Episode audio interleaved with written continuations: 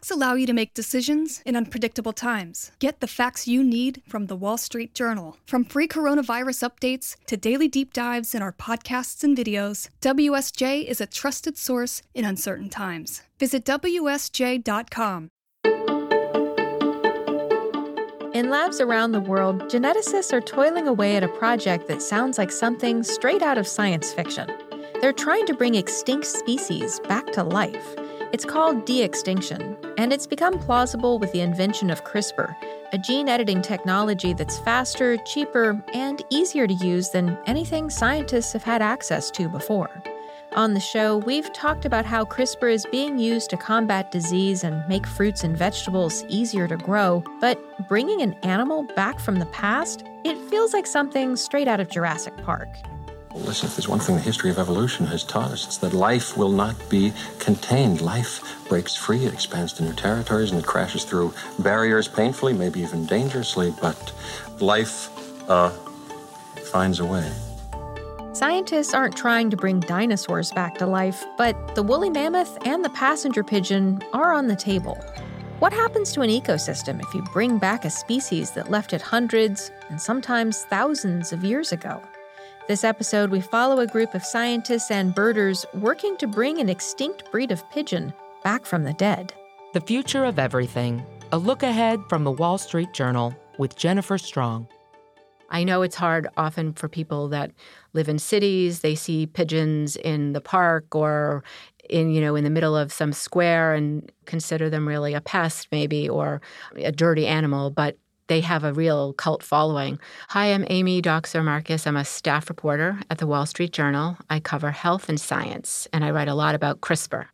The passenger pigeon, in particular, is so tied with American history. It's kind of an icon of the conservation movement. Passenger pigeons used to be the most abundant bird in North America. They numbered anywhere from three to five billion. They traveled in these enormous flocks, and people would note that they were passing overhead, and they were so struck by the the spectacle of it all, you know, pigeons darkening the skies for days as they traveled overhead, that they kept a historical record of it. Humans hunted the passenger pigeon to extinction. The last bird, named Martha, died at a Cincinnati zoo in 1914. And the death of the pigeon inspired modern conservation laws to try to protect endangered species from going extinct. For the past six years, scientists, geneticists, and bird enthusiasts have been trying to correct human destruction. They're using new gene editing technology in an attempt to bring back a bird that disappeared more than a hundred years ago. What's so compelling about people who are trying to bring back extinct species is that you're using a futuristic technology to go back into the past. And there's something very incongruous about trying to do those two things at the same time. These species are gone, they're extinct. Some of them went extinct not even in our parents' lifetimes or our grandparents' lifetimes, but thousands and thousands of years ago. It's almost like science fiction where you're taking a ride back into another era that you can't even begin to imagine. And so I found that the combination of those two things very compelling. And there's also something that leaves you unsettled about what this might mean. So I wanted to go talk to people who feel passionately that this is a good idea. Let's go slowly because she's yep. sitting on an egg, which is a rarity. It's only the fourth egg she's laid thus far. Last winter, we visited Holland Shaw at his home in western Massachusetts. By day, he's a land surveyor of oil and gas pipelines, but his passion is the passenger pigeon. He's walking us through the snow to a shed in his backyard that houses four band tailed pigeons, the closest living relative to the passenger pigeon. It's a beautiful bird, actually. When the sunlight hits their neck, as it did with the passenger pigeon, you see this iridescence, this gold and green and various colors. Unfortunately, the pigeons are not feeling very friendly. I wish they would perform for you and make their usual cooing type noises. Periodically, the male will make a call. It's, I couldn't possibly imitate it. Luckily, Shaw has a lot of pigeon paraphernalia. In his living room, he plays us a recording of the pigeon's call. This is the typical sound I hear. He also shows us his passenger pigeon book collection. So, researched at the library and discovered this book, which is the definitive book. This is a scientific study. It tells you everything. And he plays a recording of a passenger pigeon inspired symphony. Apparently, this part is titled The Assembling of the American Wild Passenger Pigeons in the Far West for their Grand Flight or Migration. I assume that's one of the movements. Shaw's obsession with the passenger pigeon goes back to childhood. I think I was eight or nine years old, and my father used to take me fishing up on Pigeon Hill here, about two miles away. I said to him, uh, What's the origin? Why do they call it Pigeon Hill? And he told me the story of the massive flocks of wild pigeons back in the 1800s.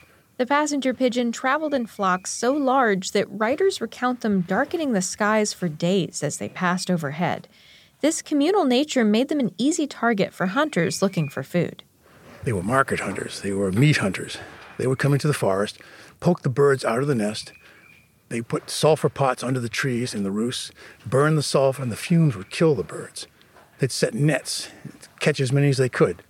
Shaw thinks since humans drove the passenger pigeon to extinction, we should bring them back now that we have the power to.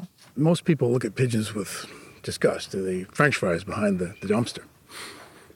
I just think what we, we owe it to this bird to bring it back in some, some capacity if for no other reason, just as a reminder to the future generations that this is the bird that we so brutally drove into extinction. And it's a symbol, poster child, for what we're doing to so many other species, what we've done.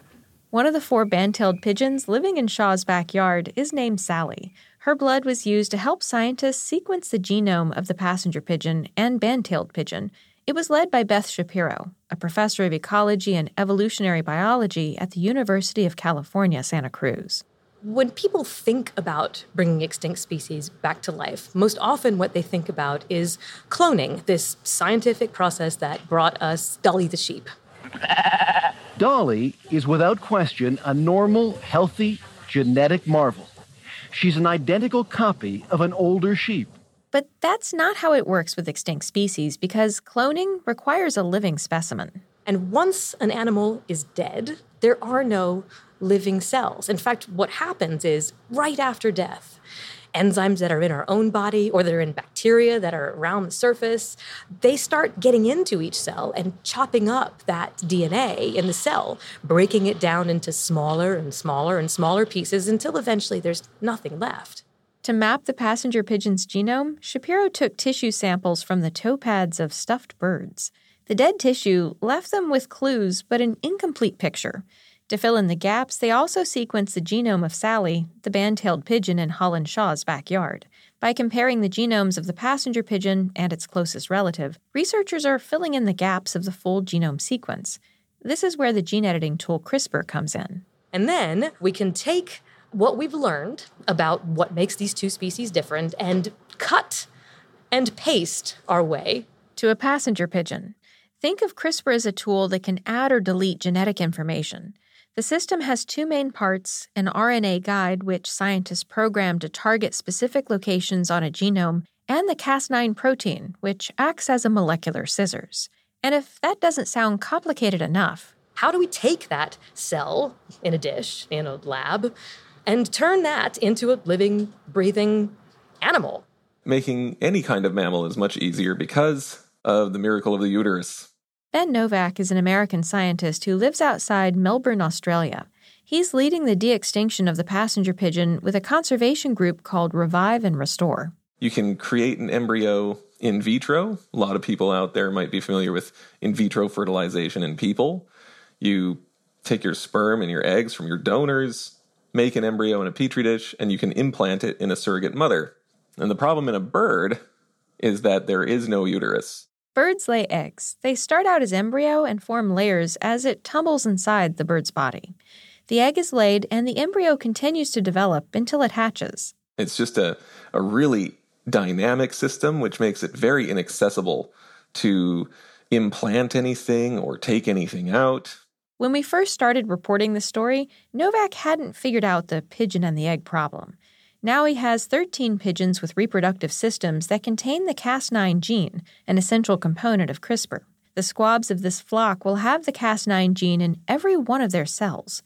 That allows scientists to edit those birds' offspring with DNA from the extinct passenger pigeon. For now, Novak is doing this with basic rock pigeons. We're creating a strain of experimental pigeons, just regular pigeons like you see on the street, as model organisms to study genetics so that we can introduce passenger pigeon genes quickly into them and then analyze the results so that we can discover which gene actually does make a red breast and which gene makes rapid juvenile development, the certain traits that we need, because we don't know the recipe yet. And once we discover the recipe, we'll apply that to bandtail pigeons and we're off to the, the pigeon races, literally. The process will be duplicated with band-tailed pigeons, the type kept by Holland Shaw, the birder we met earlier. That will make real passenger pigeons, mm, depending on who you ask.